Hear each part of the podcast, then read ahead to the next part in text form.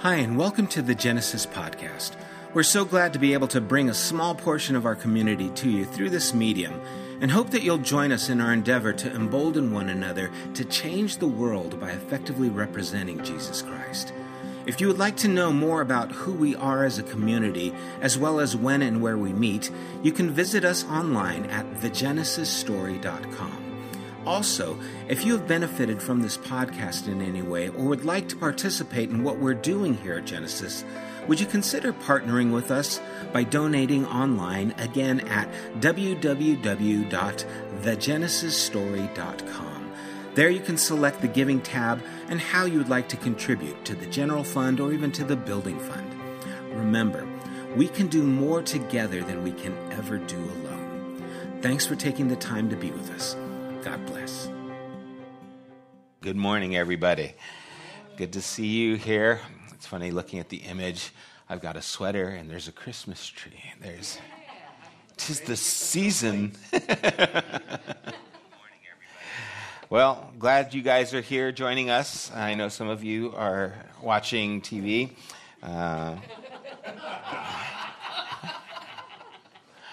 not going to mention names, but hey, it's the World Cup. It's it's a good reason. Um, but let's pause, let's pray before we get started. And we are beginning our Advent series. Um, this has been a, kind of a, a, tradition with us to try and do a little bit more throughout the se- season. And before we start, I just wanted to thank everybody. All 33 stockings are gone. We filled them within the first few days. Um, we are going to look into doing some other things for those who maybe didn't get a stocking but still want to do some things. We did the uh, toys with the Warrior for Children last year, and I think we will be able to do that as well. Also, want to remind you for the need that is in Haiti. Uh, the people there are still going through tremendous hardship. And so, if you go to forareason.org, there is a tab there where you can uh, contribute, and that money will go to the families that are being sponsored by For a Reason. It's for the children who go to the schools. The kids can't go to schools right now, and we just need to give them basic supplies so that they can live. And so that is another way that we can give, um, and it is known by those children who receive. And so if you have the means to do that, please do what we can to make uh, the season special in the right way. But let's pause, let's pray as we continue. God, once again, we are here and reminded of the need to reorient our minds and give focus to you.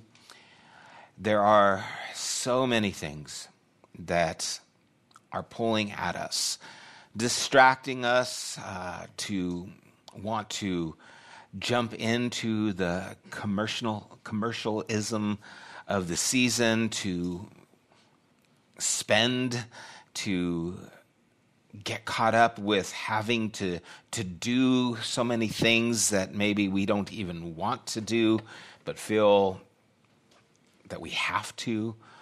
Um, Lord, may we pause right now and take a deep breath and recognize how important it is at times like this to represent you well. And may we do so even this morning as we gather together. And I do ask it in Jesus' name. Amen. And before Randy starts, I want to ask a question for those watching and for you guys here. What does freedom mean to you? Let that bounce around in your head as we start this morning. Again, thank you, Randy. Good morning again. Um, a couple of other things that I want to let you guys know. With our Christmas tree, we don't have any decorations yet, and what I thought would be fun is if you guys would bring in an ornament and with it a story of what that ornament means to you.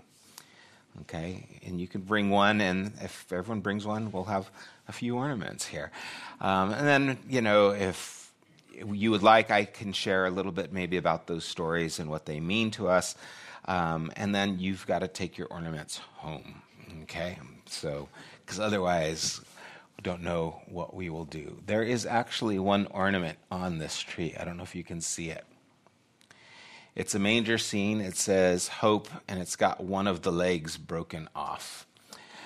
I didn't bring this. This was forgotten on the tree, and so it just, I thought it was fitting, though. There it is. Um, anyway, that's something that we can do. So remember, next week, bring an ornament with a story of what that ornament means to you.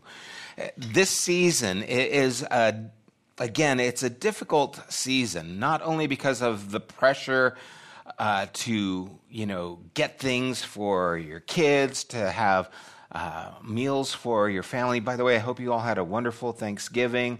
Uh, we had a great time with our uh, family there. All the kids made it, the grandkids. So it was kind of a circus, but it was a lot of fun. Um, but it's a busy season, and in that busyness, there can be a lot of anxiety. It's also an emotional season. I mean, it, it's a part of our history for so many of us being children, what it meant to us, and having family, and for those of us who have lost family, lost loved ones, or without our parents, um, maybe siblings, or even children. Uh, it can be a very difficult time. And so, with this season comes a lot of emotion. And, and as we step into it, we want to be aware of that emotion. And again, we want to allow the opportunities that are before us to do good in this season to take place. And, and what we've said in the past is we want to spend less but give more. We, we don't want to continue spending the billions of dollars that people spend just in the US alone on gifts, I mentioned last week, over $15 billion is spent a year on gifts that people return. And so let's give more relationally uh, have people over, maybe have dinner with someone, go out for a cup of coffee, or write a note to someone and give it to them, something that's personal, that means a little bit more than just here's a gift because I had to get you something because, you know, go to work and they're there, and what if you get me something I got to get? There's so much that goes on like that. But let's give of ourselves relationally and recognize that that is what we are called to do. And that's the story that we are leaning into. As we begin Advent, the word Advent means coming, right? It's the arriving of Jesus, and it's a celebration. The, the Sunday after Thanksgiving is when it starts until Christmas. One other announcement because Christmas falls on a Sunday morning this year, we have decided, or I have decided, but everyone who is a part of kind of leadership has helped me decide that we are not going to be meeting on Sunday, Christmas morning. Okay? Um, because no one else could make it, and I would be the one here. And so I was going to be here, but they, no. Um, it is I don't need to feel the pressure of having to perform because it's Christmas. If you don't have a place to go Christmas and you were hoping to be here, call me and you can come to my house. Okay? But we don't have to be here. By the way, Cream, is that okay? I know it's okay with her. We don't have to do this just because it's the season to do so, right? Those are the kinds of things that I'm talking about. I know a lot of you would be here because you think you have to be here, but then you'd have to go home and get whatever it is in the oven or get things ready for the kids or the grandkids. And so don't worry about it. You don't have to be here. We're not going to be here, but if you need to be somewhere, hit me up, talk to somebody. I don't want you to be alone on Christmas. Um, but that's kind of what's happening here. So, Again, this is the first Sunday of Advent. And if you can, turn to Luke chapter 4. Luke 4 is at the beginning of, of Jesus' ministry, and he's going to be quoting from Isaiah chapter 61. And he is going to be talking about captivity and freedom. And the idea of captivity and freedom are really important central themes, especially in the New Testament. In, in, John chapter 8, Jesus says, You shall know the truth, and the truth will set you free, or who the Son sets free is free indeed. But like I asked earlier, what does freedom mean? And what is it to be set free? Time magazine in August issue of 2020 talked about two definitions that exist regarding freedom within the United States. And one is that of being liberated from oppression, to gain rights and freedoms and equality. The other was protection and the right to enjoy what you have without anyone encroaching upon that and taking it away.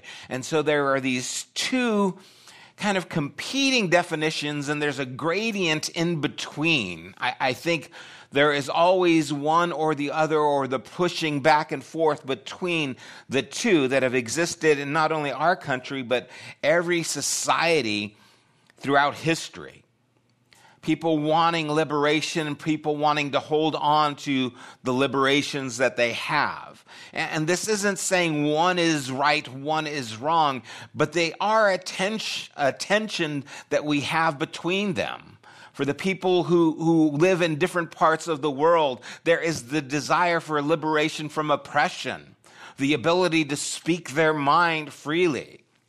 In other parts of the world, there is this feeling of what I have, the freedoms I have, are being take, taken away. And so I want to try and hold on to them and keep the things that I have. A freedom for those who want to be liberated, a freedom for those who have something and don't want what they have taken away. And at the times both of Isaiah, they were in captivity with the Babylonian Empire. And at the time when Luke is being written, there was the Roman Empire. And so both of these times are talking about oppression that is happening to the people. There is the, the substantial awareness of this oppression that is taking place. And Jesus, after 40 days in the desert, being tempted, reminiscent of 40 years of the wilderness journey in Exodus, comes back to his hometown in Nazareth. And we know him as Jesus, but they knew him as little J, okay? They knew who he was back there. They didn't have TV, they didn't have electronic distraction. They were knowing about everybody's business because that's what they had to do. And so here comes Jesus, the person who they've seen grow up the kid who was in their youth group, so to speak, right? All these things are an awareness that they have of him. And in Luke chapter 4, starting at verse 14, Jesus returned to Galilee in the power of the Spirit, and news about him spread through the whole countryside. He was teaching in their synagogues, and everyone praised him. He went to Nazareth, where he had been brought up and on the Sabbath day he went into the synagogue, as was his custom. He stood up to read, and the scroll of the prophet Isaiah was handed to him. Unrolling it, he found the place where it is written, The Spirit of the Lord is on me, because he has anointed me to proclaim good news to the poor. He has sent me to proclaim freedom for the prisoners and recovery of sight for the blind and to set the oppressed free, to proclaim the year of the Lord's favor. Then he rolled up the scroll, gave it back to the attendant, and sat down. The eyes of everyone in the synagogue were fastened on him. He began by saying to them, Today this scripture is fulfilled in your hearing. Now we have to see this picture clearly. Jesus wasn't handed a King James Bible and said, Here, turn to Isaiah chapter 61. He was handed a scroll. There were no chapters, there were no verses, and he had to find the place where this was written. I don't know how long that would take, but it probably took a little while. I can remember sitting in church, and when the speaker would ask us, turn to, and they would mention a book, the book of Ruth, chapter 3, it'd be like, okay, I got to prove that I know my Bible by getting to the book of Ruth before the person next to me, right? And don't look at the table of contents because that means you don't know your Bible. Of course, it means you just don't know or memorize the books of the Bible. It's different than knowing what's in the Bible, right? And there's all these tricks that I would use to try and know the books of the Bible. Girls eat potato chips, Galatians, Ephesians, Philippians, Colossians, right? I mean, like, these kinds of things that you use. But Jesus opens a scroll and he goes to this part where Isaiah presents these things and he says here, this scripture is now being fulfilled in your hearing. Imagine how much time that would take. Imagine the focus that was there on him. And as he reads this passage of liberation by the Spirit of the Lord and says that he is the one who is completing this task, everyone is glued to him. And we can spiritualize these things. You know, the idea of poor being he, he is helping those who are poor in spirit, freedom from the prisoners. You know, it, it's those who are in bondage to trauma or addiction giving sight to the blind, blindness from the ways of God. That's fine, but Jesus was also speaking literally about these things. In his ministry, it was directed towards those who were poor, those who were the outcasts. That's who he lived among, that's who he interacted with. He did release people from the societal condemnation, those who were imprisoned in that sense, and definitely healed those who were blind, lame, all manner of disease. So he literally did these things, and it's not that you can't spiritualize them, but he did them, actually. In Galatians chapter 5, Paul writes, It is for freedom that Christ has set us free. Stand firm then, and do not let yourselves be burdened again by a yoke of slavery. And the slavery he's talking about is freedom from the oppression of legalism that was trying to bring this freedom of Christ to a, a, a, list that you had to follow, a law that you had to obey.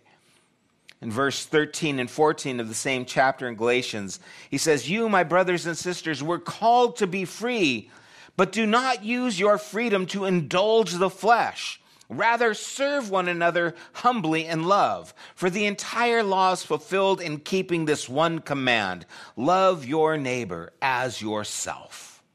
This idea of indulging the flesh is contrasted in this verse with serving one another humbly in love. And so, if you want to know what indulging in the flesh is, contrast that. You could maybe say arrogantly taking what we want or think that we deserve. That would be an idea of indulging in the flesh, holding on to what you think belongs to you, a right. And again, we see the contrasts of those two freedom ideas coming to bear and what it meant to hold on to this is our tradition, this is our heritage. We are a people, and we can take pride in our descendants from Abraham for them. And maybe it, it's something else today, a descendant from or nationality, whatever it is. Feeling that there is this right to hold on to this. Now, things are going well so far in Luke chapter 4. Jesus says these things today, it's fulfilled, and everyone's listening to him, and it's just going swimmingly. In verse 22 of chapter 4, all spoke well of him. This is after he just said, I'm fulfilling this. All spoke well of him and were amazed at the gracious words that came from his lips. Isn't this Joseph's son? They asked. Right? Little Jay's got a gift for public speaking, man. He's doing so good. Yeah, we know him. We remember him. But Jesus presses into them as he does. And in verse 23, Jesus said to them, Surely you will quote this proverb to me Physician, heal yourself. And you will tell me, Do here in your hometown what we have heard that you did in Capernaum. Now, Luke's gospel doesn't tell us what happened in Capernaum, but from the other gospels, we know that there were healings, there were other miraculous signs that take place. And again, news of this caliber would spread in a small town. Everyone is talking about him. Here he is. He's finally come home. Great. Now we get to see some things. And he's calling them on that. You're going to want me to do what you've heard about me doing and, to say, heal yourself. That is something prophetic of what will happen at the cross. In verse 24, he goes on and he, again, really puts the, the needle in. He says, Truly I tell you, he continued, no prophet is accepted in his own hometown. I assure you that there were many widows in Israel in Elijah's time, when the sky was shut for three and a half years and there was a severe famine throughout the land. Yet Elijah was not sent to any of them, but to a widow in Zarephath in the region of Sidon. And there were many in Israel with leprosy in the time of Elisha the prophet Yet not one of them was cleansed, only Naaman, the Syrian. Now, where he goes with these two stories is central to what is going to be taking place. Right? The widow with Elijah, whose son was healed, was a Sidonian woman. She was not a local, she was not an Israelite, she was someone who was a foreigner. And Naaman was the Syrian commander who, who came to be healed from leprosy and, was told to go bathe in the river. And he washed and he was healed. And he almost left, but he came back and showed thanks. In fact, he took some dirt with him because they believed that God lived there in the land, and so he wanted to take part of where he believed Yahweh dwelled was the dirt, and he took it back with him. And he asked Elijah, he said, When I go into the temple of Rimmon with my commander, and I have to bow down because I have to be there for him to hold on to, may you pardon me for going into this pagan temple, bowing before a pagan God. And Elisha says, Go in peace. And he brings up these two foreigners, these two outsiders. And he's telling them, You think you are on the inside because of your affiliation with a certain tribe. With them, it was Abraham. You feel that you're special because of who you are, and fill in the blanks with what that can mean to us today. But I'm giving liberation and healing to those who you don't think deserve it. In fact, I am giving liberation and healing to the people who you consider your enemy, those you have hatred for, those you see in a negative way are the very ones I'm going to include in this healing liberation. And now they understood what he said because now they were upset. And they were so upset. I mean, remember, just now they're saying, man, he speaks so well. He, he's so gifted. He's so gracious. And then he throws this bomb on them. And in verse 28, all the people in the synagogue were furious when they heard this.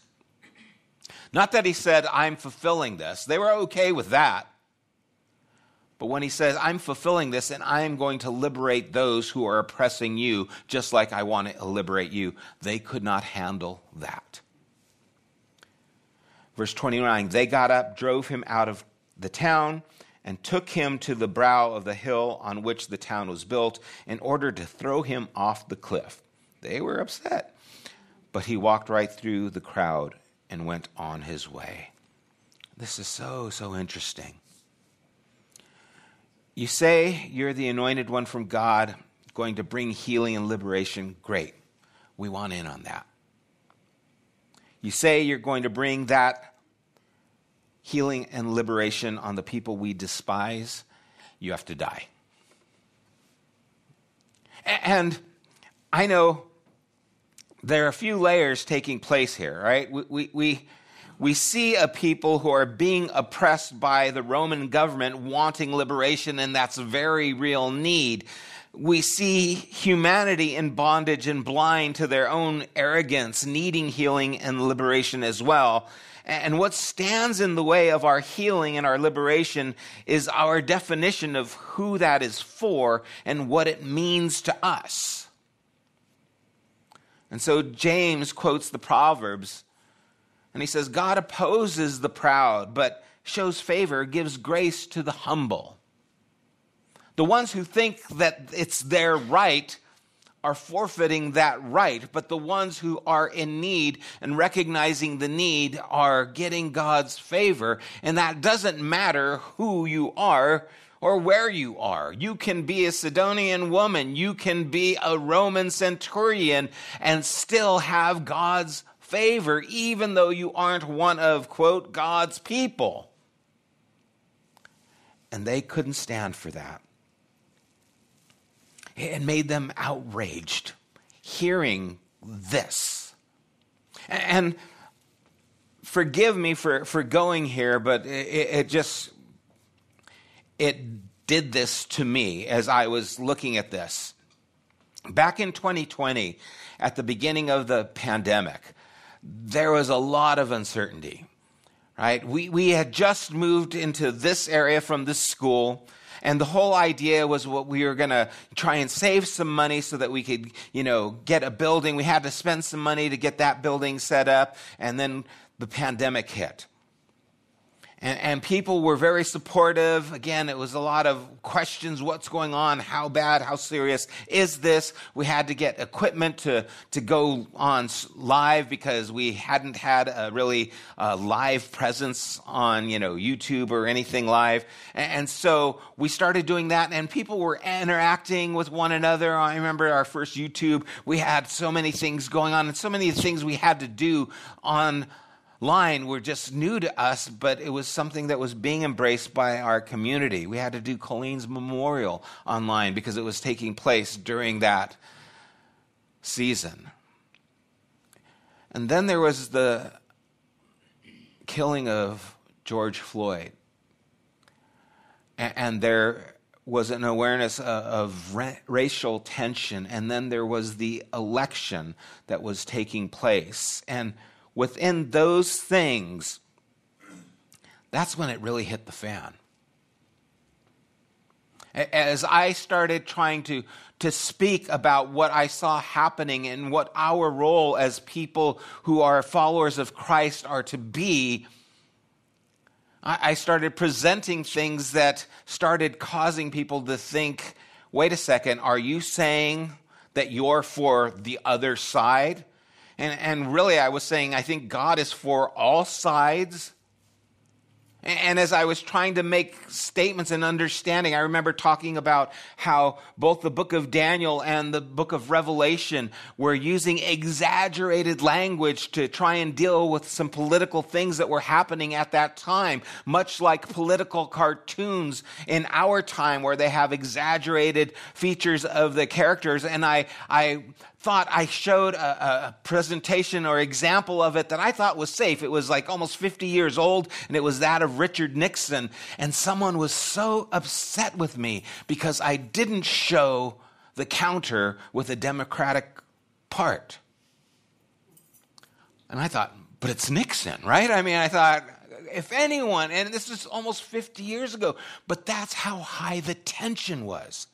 Just because I brought this cartoon, they thought I was speaking against their party. And so many people didn't want to have anything to do with this kind of language. And I know that that is the reason some of the people left Genesis at that time. I, there were others, and I love these people. I still love them. I still talk with them. But this was too much for them. And I never supported one or the other party. I actually don't like either. But some things are so sensitive and so important that when you make a statement that they feel threatened by, this is the reaction. And it's what we saw happen here. I then did a series on the politics of Jesus through the Beatitudes in Matthew 5, because I'm a glutton for punishment, I guess.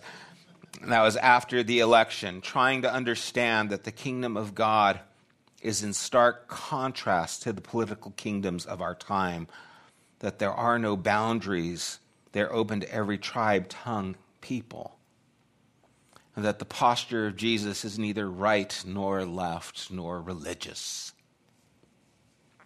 It is a kingdom that the book of Hebrews says can't be shaken. And when I look around today with all that is happening globally, politically, it's as if everything is shaking. And I don't know about you, but when everything starts shaking, I just want it all to stop.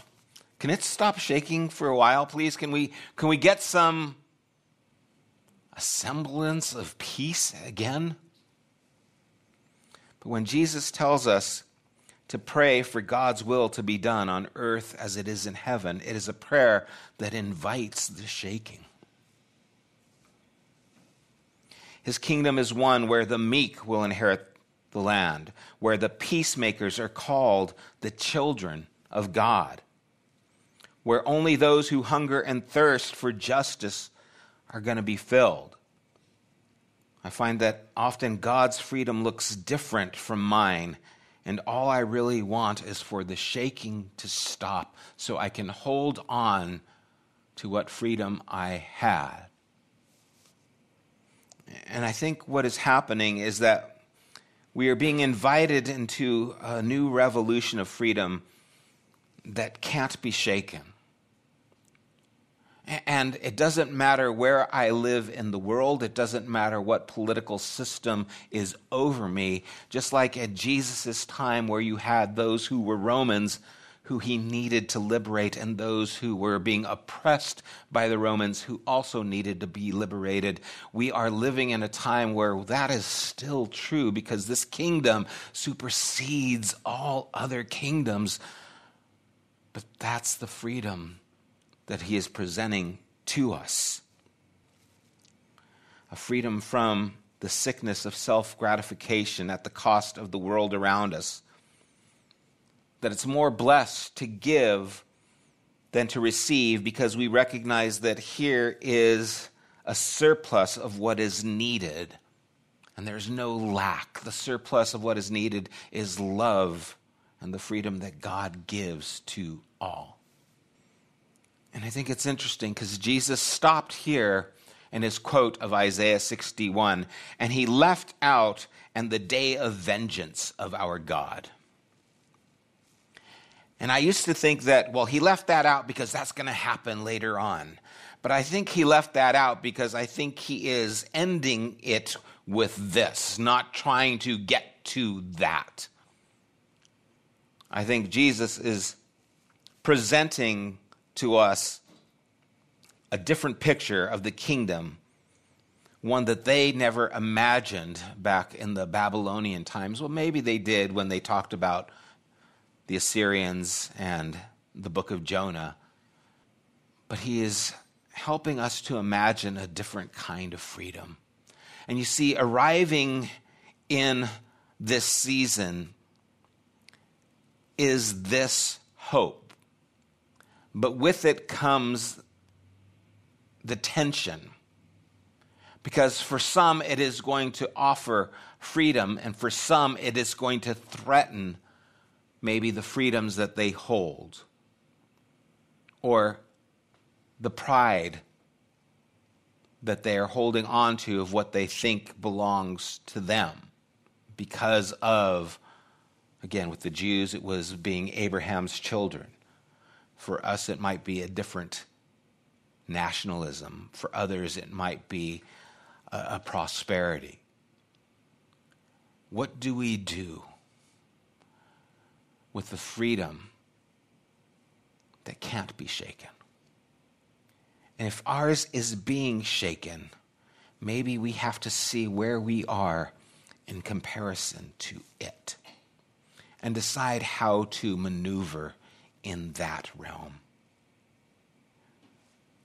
I can't tell you where you're at on these things. I am dealing with what I have to to understand myself in this picture.